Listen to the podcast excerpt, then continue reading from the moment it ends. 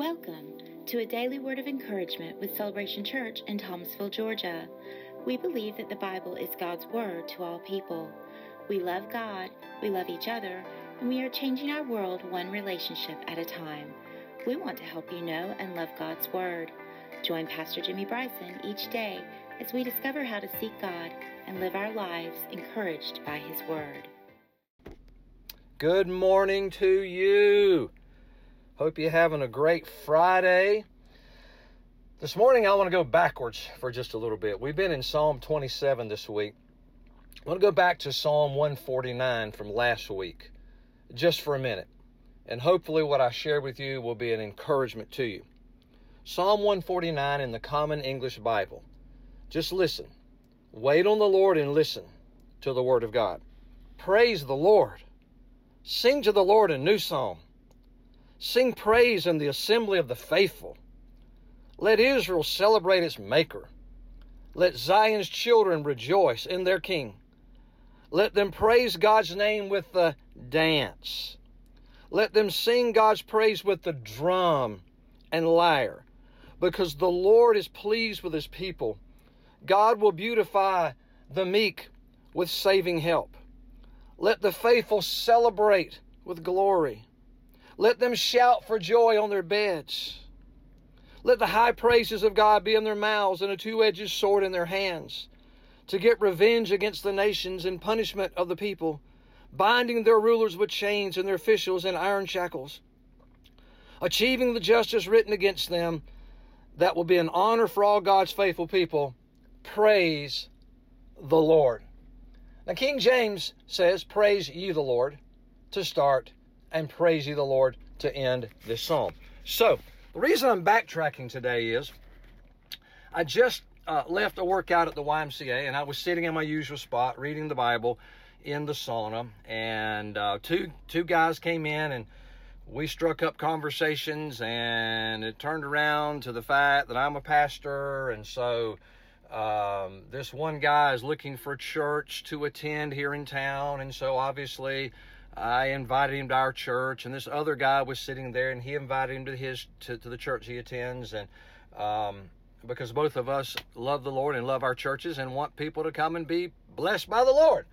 So anyway, it, it the conversation turned to worship and worship style, and um, one of the guys we're talking about worship, and uh, they're talking about traditional worship versus what they call contemporary worship and the blending of worship services in churches in America nowadays, which a lot of churches do. And so, um, and so there was kind of a little bit of, um, uh, ne- there was negativity toward kind of the style of worship we have at celebration. Not overt negativity, but um, a negativity that's birthed out of not really understanding what, what the Bible says about worship.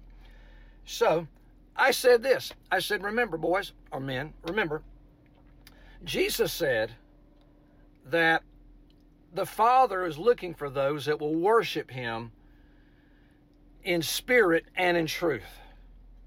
In other words, spiritual connection between my spirit and God's spirit and truth.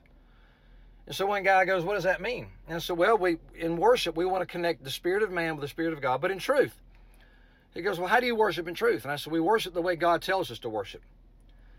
And I said, I know there's still controversies after all these years about should you raise your hand, should you clap, should you shout, you know, and then it kind of got awkward in there. Um, but the point is, the point is, um, we're to worship in truth. So, my encouragement to you is this day, worship the Lord in spirit and in truth. Because then you're obeying the command of Jesus. We just read Psalm 149, where he says, Sing. Sing in the assembly. If you're not comfortable singing in the church, sing. Why? Because God's word says sing. Over and over and over, the Bible says, Lift your hands to the Lord, even in the congregation. Lift your hand. If you're driving, just lift one hand right now and wave the Lord and say, Thank you, Jesus. Even if it's uncomfortable, it's what God says. Praise the Lord with drums. Drums. Praise the Lord with string instruments. Praise the Lord with a dance. So, what I'm saying is, let's not be so bound by our tradition, and let's not be so bound, even at celebration, by the way we do things, that we're closed minded to a fresh move of God, or maybe we're missing some things in Scripture. You see what I'm saying? So I'm just saying, let's don't be that guy, let's don't be that girl that um, only worships one way because we're comfortable that way.